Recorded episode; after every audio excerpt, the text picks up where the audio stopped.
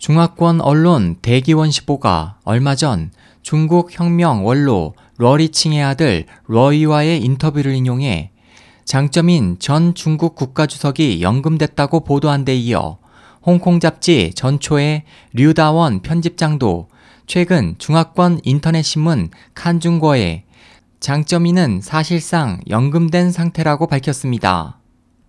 류 편집장에 따르면 중앙경위국은 장점인의 집 주변에 경호원들을 배치했고 장점인이 이들을 매수하지 못하도록 매달 담당자를 교체하고 있습니다.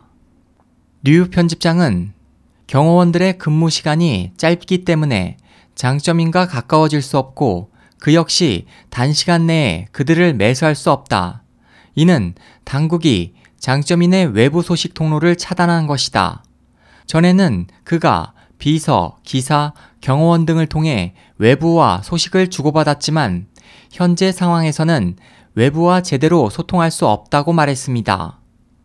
중앙경위국은 경호원들로부터 매일 장점인의 일거일동을 낱낱이 보고받고 있습니다. 칸중거에 따르면 지난해 초 장점인은 가족과 함께 하이난성 소재 둥산링을 찾았고 당시 중국 SNS 위챗은 중국 매체들은 이 소식을 잇따라 전제했다고 밝혔지만 얼마 지나지 않아 해당 기사는 모두 삭제됐습니다. 이에 대해 칸중권은 시진핑 주석과 장점인 간의 치열한 투쟁 상황을 보여주는 하나의 사례라고 풀이했습니다.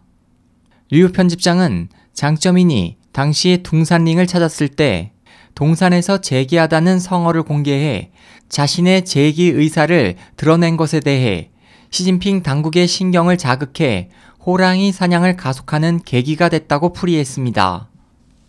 실제로 며칠 후 저우융캉의 신복인 장딩즈 하이난성 성장은 면직 처분을 받았고 장점인의 아들 장면홍도 비슷한 시기에 중국 과학원 상해 분원 원장직에서 해임됐습니다. 당시 상황에 대해 외부에서는 장점인에 대한 시진핑의 경고로 해석했습니다. 그 후 한동안 소식이 뜸했던 장점인은 지난해 9월 초 공식 석상에 모습을 드러냈지만 이후 다시 모습을 보이지 않고 있습니다. SOH 희망지성 국제방송 홍승일이었습니다.